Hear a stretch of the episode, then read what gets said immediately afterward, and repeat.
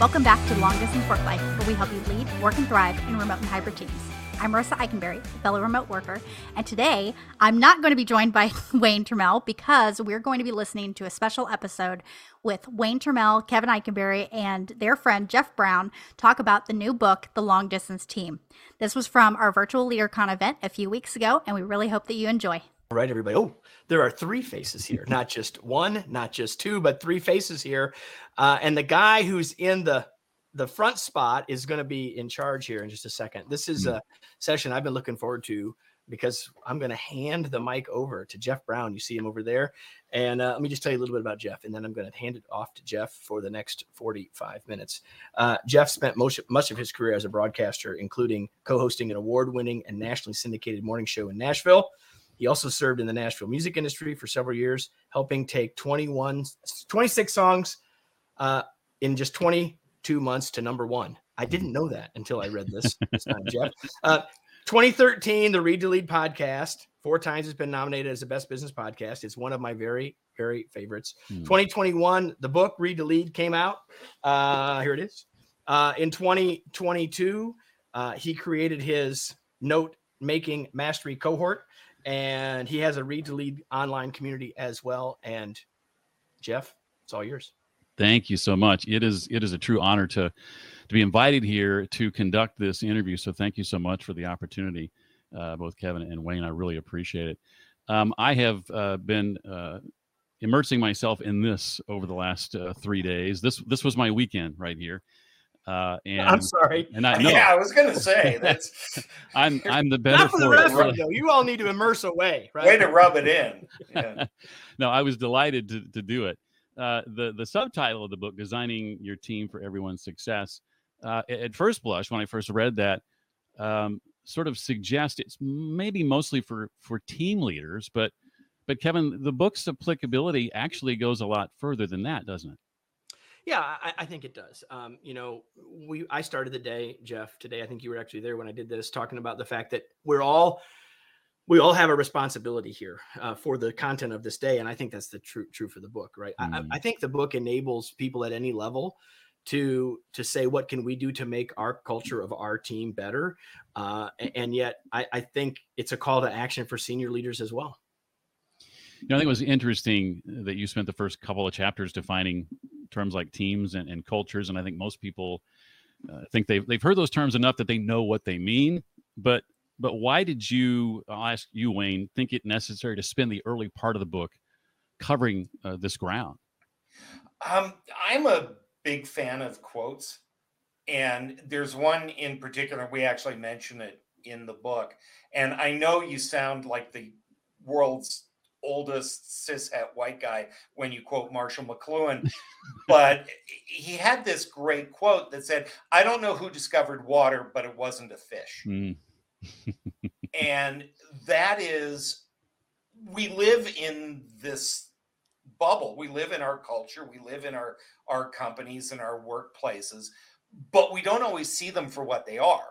Mm.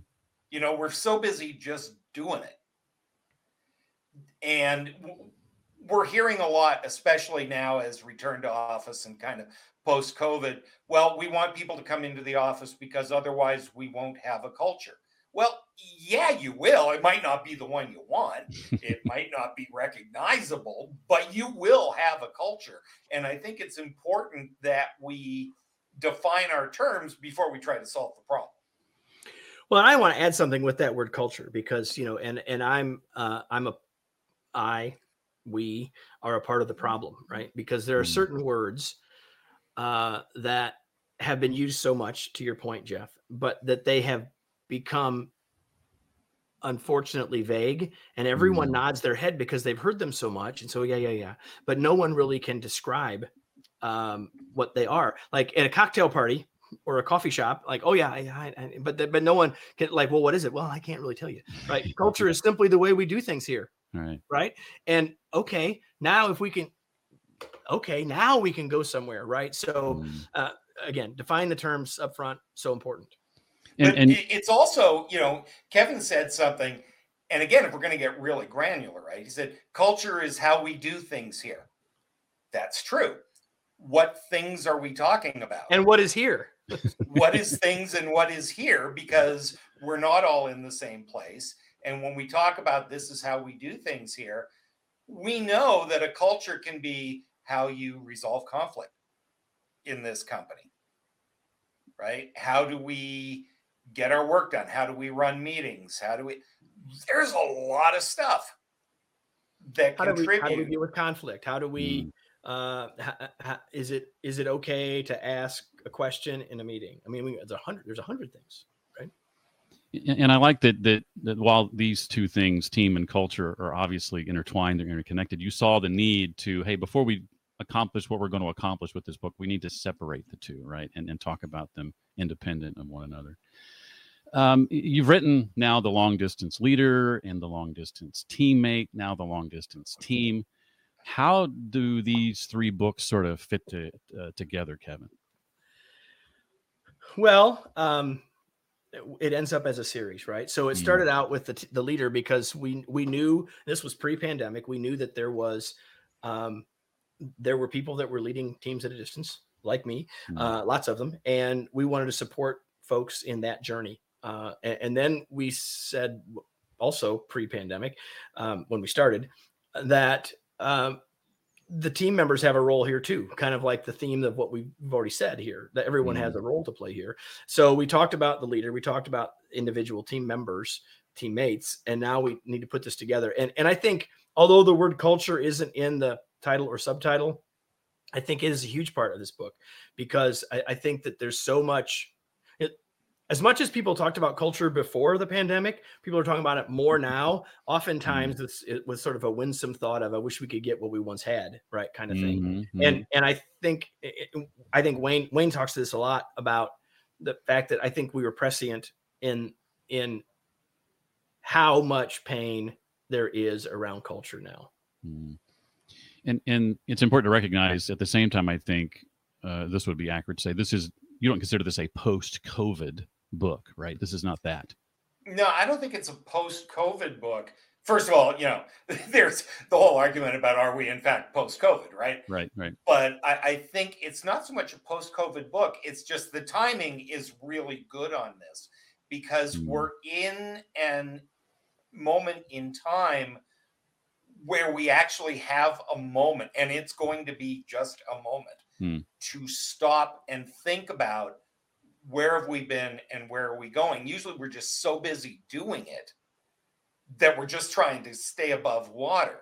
We're at this point now where people are like, well, how are we going to return to the office? What does this look like? You know, this doesn't look like it did in the before times. And what are we mm. going to do about it? And there's this m- moment right now where we can stop and think about this before we're back just doing it again and flailing. What what would you say to the leader who's who's sitting here right now, maybe thinking, Wayne, can't we just go back to the culture we had before the world got turned upside down? I, you know, I, I tend to be, and ev a lot of people on this call are painfully aware that I tend to be a little more skeptical than some people. And truthfully, when people say that, I always say, "Was were you working in the Garden of Eden?" Good point. right? Because if you stop, it's not like nobody ever complained about how work was done in the before times. Right, right. There was plenty wrong with it. We were just too busy scrambling to actually stop and deal with it. Well, Mm. we we still had a business then, right? I mean, people still had problems, they still had challenges, they're still asking us for help. All that was Mm. true. And the, the thing I would add to that, yeah, and and and by the way, the longer we get past that, the more that that feels like the good old days, right? the, the, the more the further we get away from that time, the more we sort of say, "Yeah, it was so awesome." Well, not so much, right? Everyone wants to eh, eh, pick any time in the good old days, and I can give you a whole bunch of things you didn't love, right? Um, and but there's there's another piece to this. Another piece to this is whether we liked it or not. We went through this period of the pandemic, of the lockdowns. I'll just use the lockdowns, Mhm. right? Where we were forced, many of us were forced to work in different ways. Right. And we learned some stuff. Why would we want to forget what we learned? Why would we want to not look to what we got there that we could apply moving forward. Like, Mm. why wouldn't we want that? I- I'll, I'll tell you why. Uh, uh, a large part of it is the endowment effect, which basically says people are more resistant to losing something than they are making a positive change. Mm, And so, if I, and especially senior leaders, and especially, I mean, Kevin is an exception to this. If I'm the founder of a company, right, or I've been leading that particular location for a million years, there is a lot invested. Hmm. You know, I believe this is how business was done. I believe this is how people succeeded. I believed all that stuff. And now you're asking us to change everything we believe about how I got here. mm, Yeah, the system that we had worked. Like for all of the people uh, that look like me, I mean, I mean, look like me, but are my age, right? Yeah. Or n- don't have to be as old as me. Like, uh, who knows? Maybe I'm the oldest person here. I don't know. Uh, You know, you're not. I know I'm not. I know that Wayne's older than me. But the point is, the, the point is that uh, I, the, in the in the world that existed, it worked for me. mm, I figured it out. We were successful. Look at the results. Why? Like, a- and it's what I know. It's what I know worked. Like, I, I I want, I want that back because it's uh, Mm. it's certainty and it's comfort and it's and it's known. And uh, and and and by the way, I want my team to still succeed. And and everybody, that's how we did it. And we can, mm-hmm. can't can't we just go back? Like, so when you if you're the person who's like, why is my why are our bosses so dumb? Why are they so such a stick in the mud? Why are they so uh, have such a big blind spot? If you think about it that way, you can you can see that. Like mm, that makes some sense. It's not enough. We we Mhm. shouldn't stay there. It's not an excuse, but it should help those of us that don't see it that way understand that perspective better.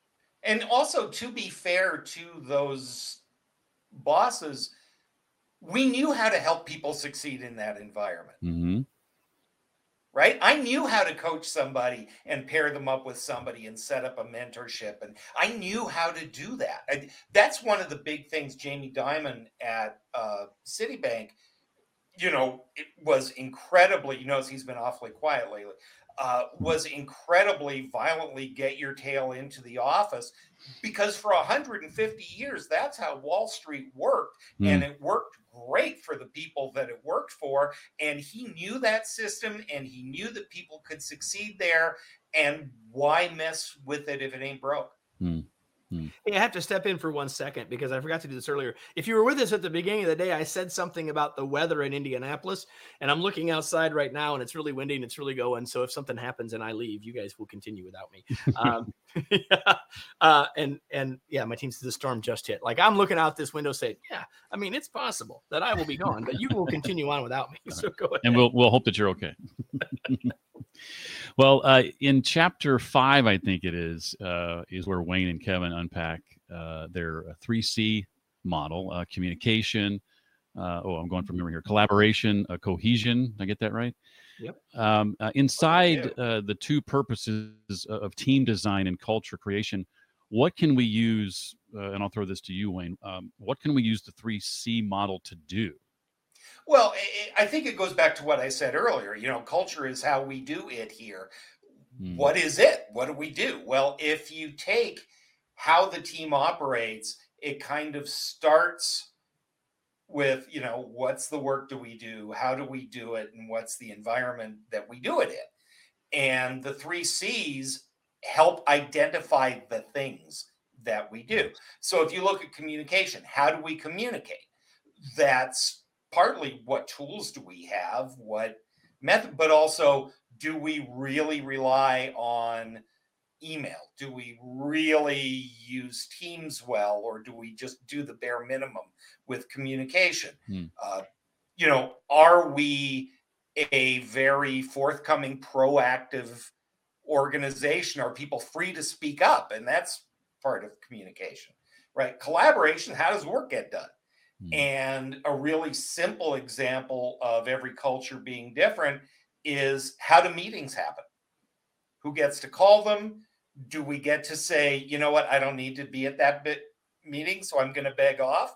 or do you go and sit there miserably because that's just how we do it here Hmm.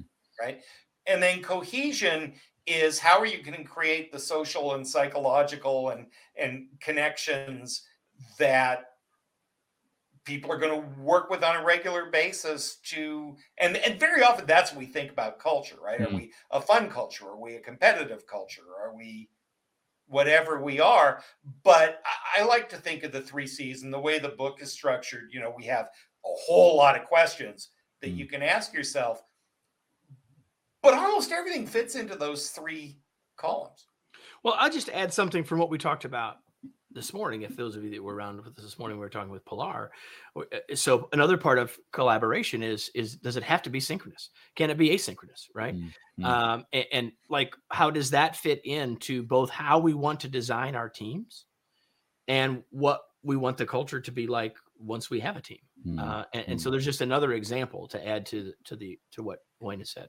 well, let, Well, let's, and, and a really tactical example, again, following on Pilar, Hmm. is we have a very fun environment. Uh, we're we have a lot of fun. We enjoy each other's company.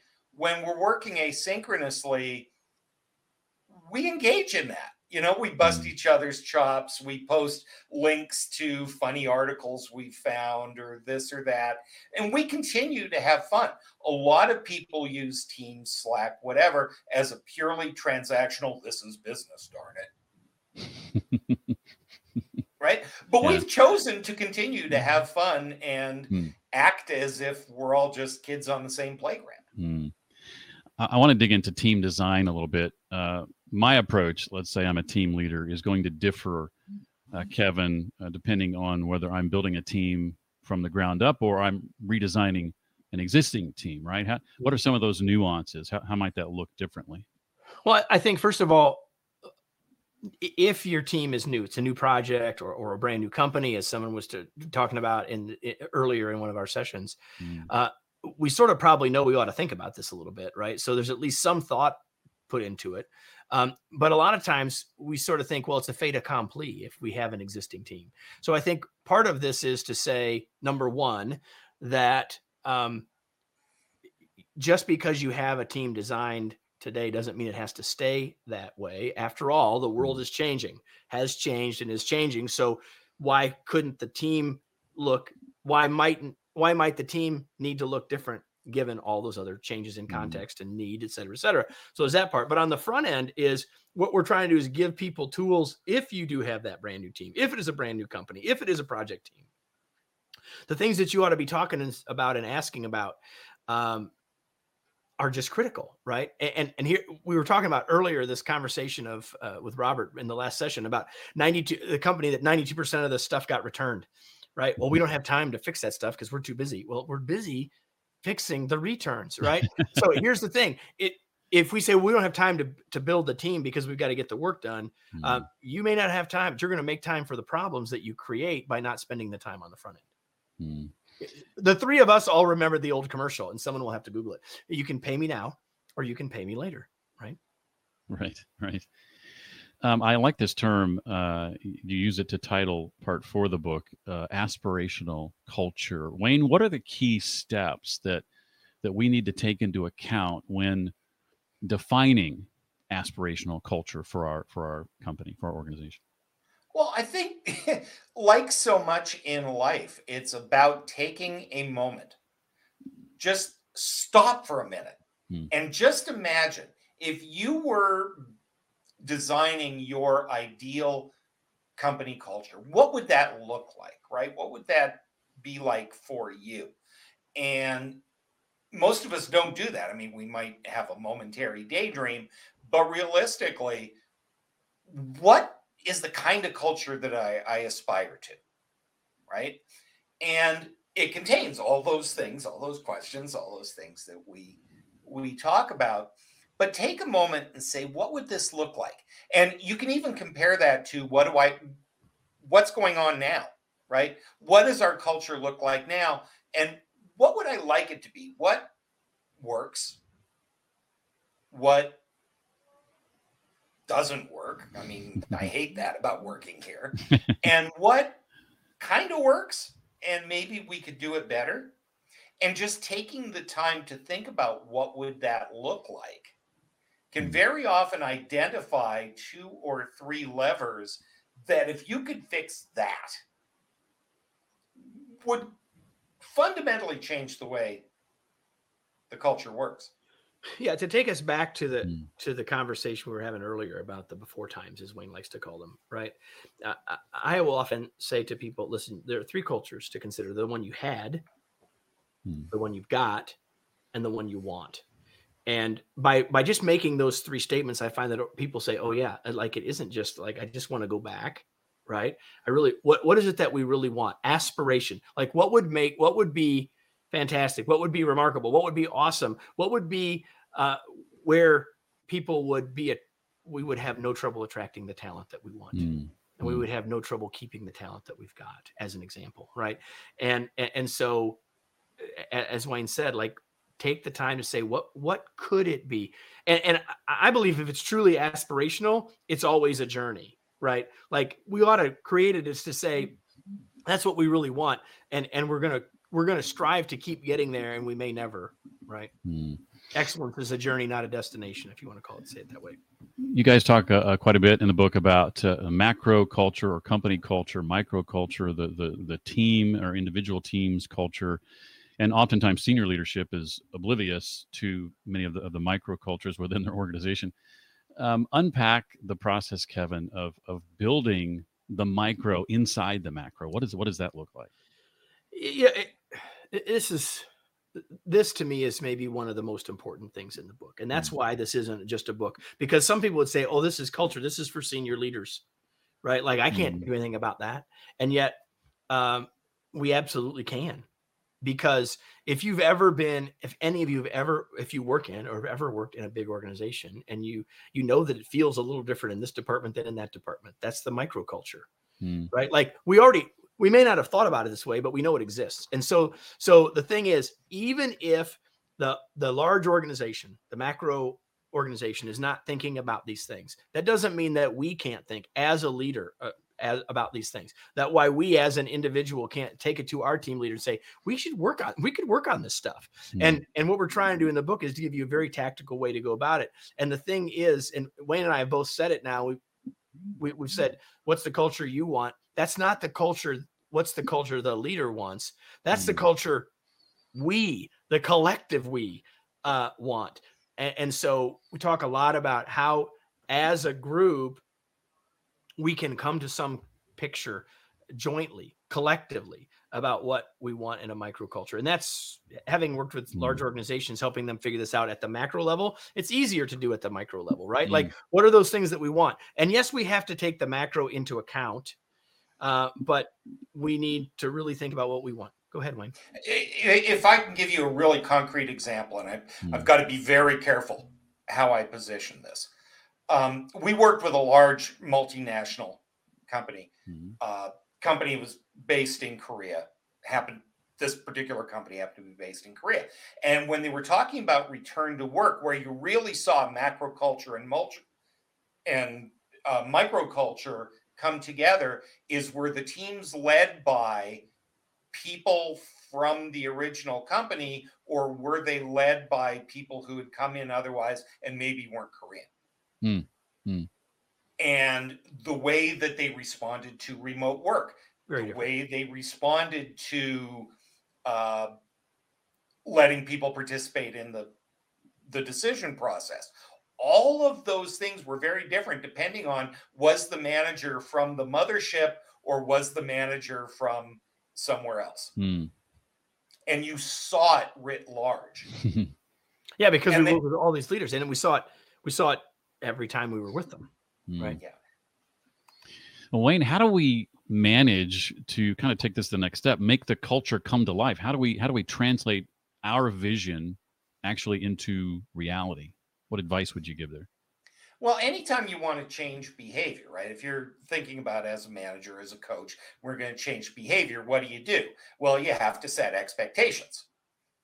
And everybody has to know what those expectations are and and you know, what are the expectations? What is the uh what are the consequences or rewards for meeting those expectations?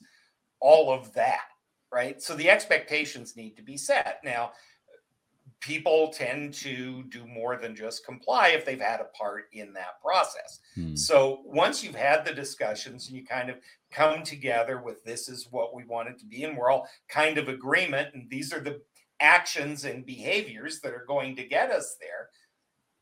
We'll try that for a while. And you can't just, you know, wind it up, set it on your desk, and let it run.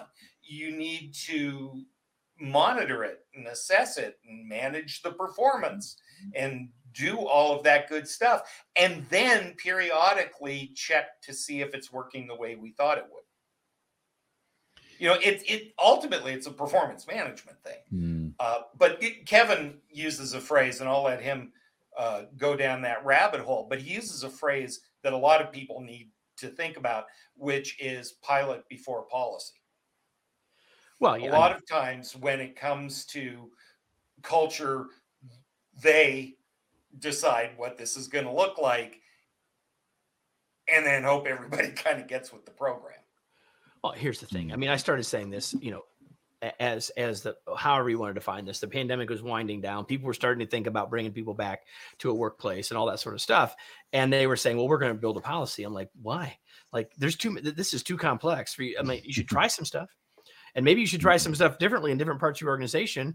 And in fact isn't doesn't the work itself of one group lend itself perhaps to a different answer than the work of another group even within the same organization? Mm. uh, and so that that's one level of thinking about pilot versus policy. And the other piece of that as we're as we're identifying a we'll just use I'll just say culture. It could be macro or micro. Like as we're we've identified this aspirational culture, a piece of this ought to be that we ought to spend some time think. We've sort of created this picture, and now we need to think about it. We need to socialize it. We need to spend a little time mm-hmm. with it, right, before we sort of all sign on the dotted line.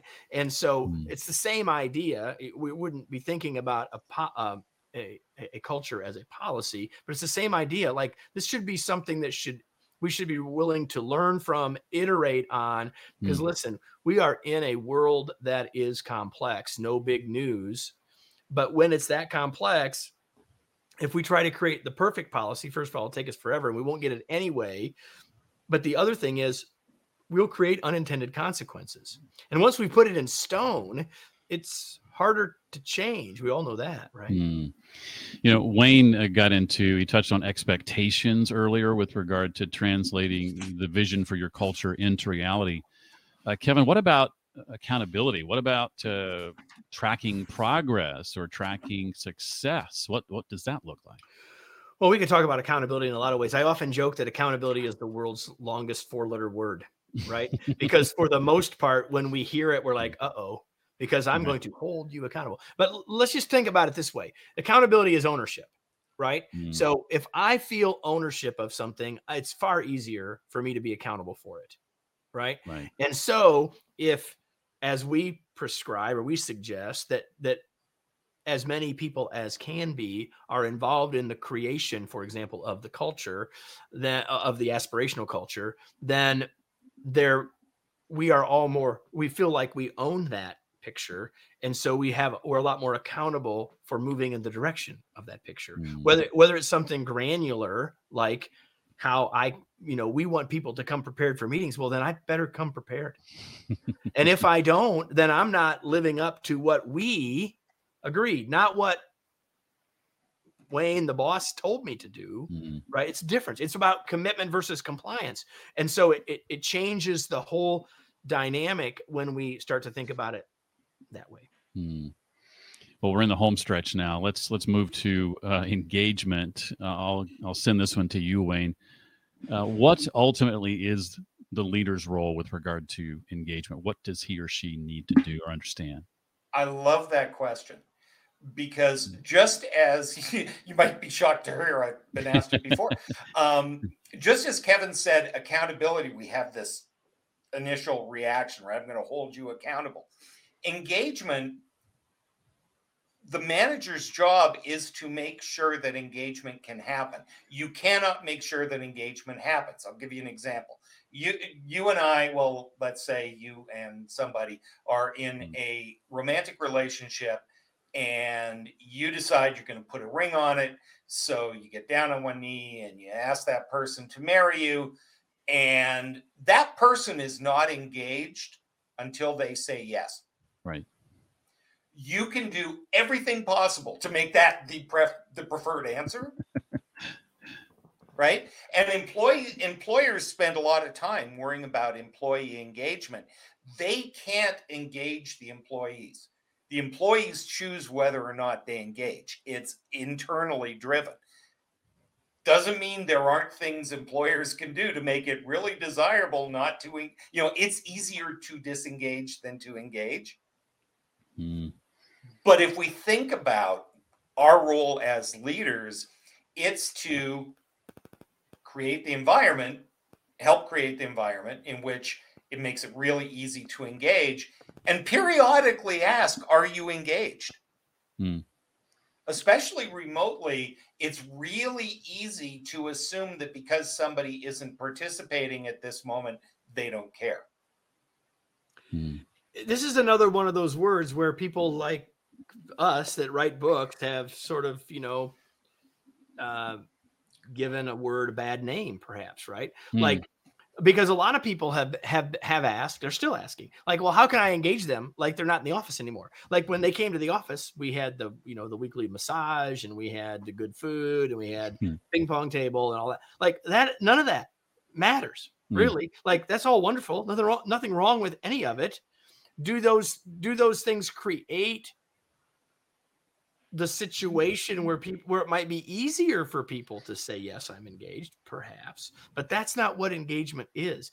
As wayne said we can't make them they're choosing. So it's it's incumbent on us as leaders to figure out how we help them choose.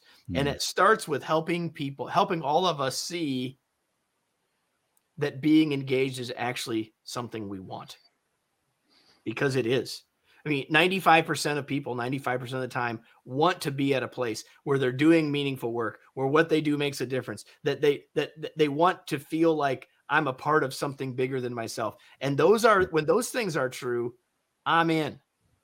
Hmm. And a big part of engagement is social, which is where it gets trickier, right? When you're working remotely. One of the interesting stats is people who work remotely and have flexibility over their time and stuff and are engaged are the most engaged employees you have because they're happy to be there and they're energized by the work and all, all of that good stuff. The people that are actively disengaged, though, and they're not, by the way, having any fun, and they don't have buddies at work and they don't see everybody, that's when disengagement is a real problem. And it Mhm. really starts to downward swirl. Rachel's point uh, that disengaged is exhausting and tiresome, not to mention depressing, right? But being engaged is fulfilling, rewarding, and desired. Mhm. And and and that is what we as leaders can do is to help people see that. Like it's it's not a ploy, right? It's not a ploy to get people to be willing to provide discretionary effort, right? It's not it's that's not what it is, Mhm. right? It's it's really in it's really truly in everybody's best Mhm. interest because that's what we ultimately want to be doing something that matters, to make a difference, right? That's what that's and we're serving our team members when we help them get there. To the direction you almost went to earlier, Wayne, uh, I would get down on one knee for you, but I understand you to be taken, so uh, I'm going to refrain. Well, you know, I I, I, I respect your restraint. You're also taken. Annie would not be happy with that. That's that. true. That's true. That's true. well, let me ask if there's anything I didn't ask uh, from the book that you'd want to make sure that those watching and listening know. Kevin, I'll start with with you. Well, uh, I'm glad we talked about engagement because I think that's so important. I mean, we did talk about uh, engagement and accountability at the end of the book because they're so important to the overall picture. I think the thing that I I don't know that that we missed it as much as I just want to reinforce it is Hmm. that um, the subtitle "Designing Your Team for Everyone's Success" means that we're all invo- involved, right? This isn't something where uh, senior leaders go off to the expensive retreat center and come back with a plan.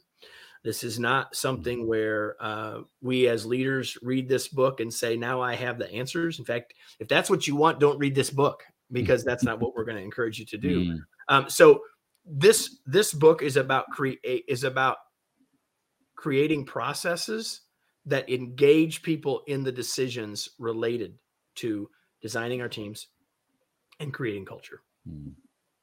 Wayne, anything to add? I think the big thing, and, and Kevin just just touched on it. Um, this is not a prescription. Like we're not writing a prescription that says, "Here, do this, and you'll have a fabulous culture." Hmm. Um, it's actually more frustrating than that, and more empowering.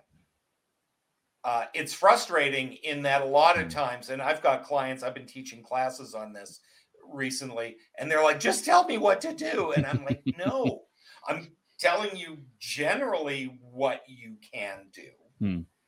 But this is your decision. You're getting to decide what the culture is like here. I mean, we've all worked in places. I've worked in companies that I am just not a fit. Now, I am a fairly unique human being in the number of places that I am a fit might be more limited than some. But I know when I'm not a good fit somewhere. Hmm. But I would always rather help the culture evolve to the point where I can be. And I think that's where we're at is this notion that you know there are things that are outside of our control macro culture can very often seem out of our control but how i work with my teammates how i choose to work with my manager what our nuclear team looks like day in and day out and Mm. can i thrive there is absolutely something that we can strongly influence and you know get busy living or get busy dying So there are lots of books, and and and I've read a lot of them. And Jeff, you've probably had some of these folks on your on your show. Hmm. Uh, I have. I had some on my show that have written great books that talk about some great things about culture. But Hmm. in many cases, they end up being here's the culture you should have. Right? They end up being prescriptive.